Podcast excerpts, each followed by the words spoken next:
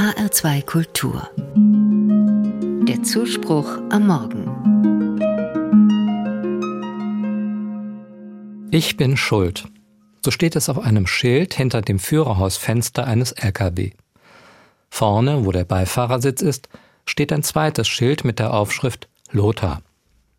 Lothar, der Lastwagenfahrer, möchte also allen Verkehrsteilnehmern zur Kenntnis geben, dass er schuldig ist.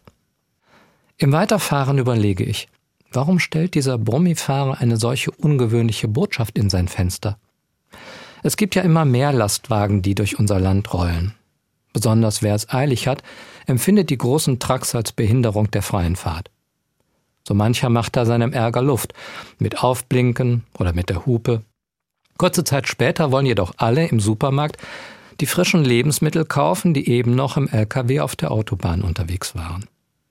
Da hat sich Lothar, der LKW-Fahrer, vielleicht eines Tages gesagt, bitte, wenn ihr es so wollt, dann bin ich halt schuld. Ich, Lothar, bin schuld am hohen Verkehrsaufkommen der Autobahn, an der Luftverschmutzung und daran, dass ihr Pkw-Fahrer nicht rechtzeitig ans Ziel kommt. Entschuldigen können die anderen immer gut gebrauchen. Den kann man für alle möglichen Missstände und Missgeschicke verantwortlich machen. Natürlich stimmt das nicht. Das weiß auch Lothar, der Lastwagenfahrer. Und er will, dass die anderen das ebenfalls erkennen. Deshalb greift er zu dem großen Wort Schuld. Die anderen sollen merken, dass sie es sich gerade bequem machen und jemanden mit etwas beladen, um sich selbst davon zu entlasten. Der Volksmund sagt dazu Sündenbock und greift damit ein biblisches Wort auf.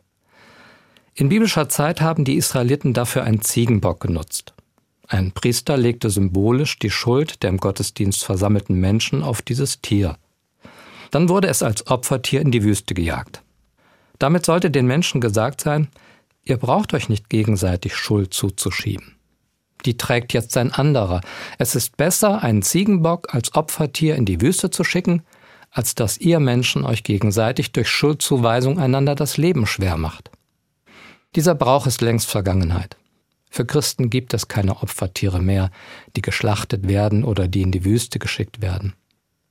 Als Christ glaube ich vielmehr daran, dass ich meinen Ärger und Frust bei Gott loswerden kann.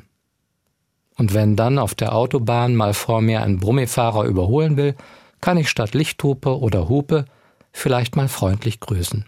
Und Lothar, der Lkw-Fahrer, kann dann sein Ich bin schuld Schild wegpacken.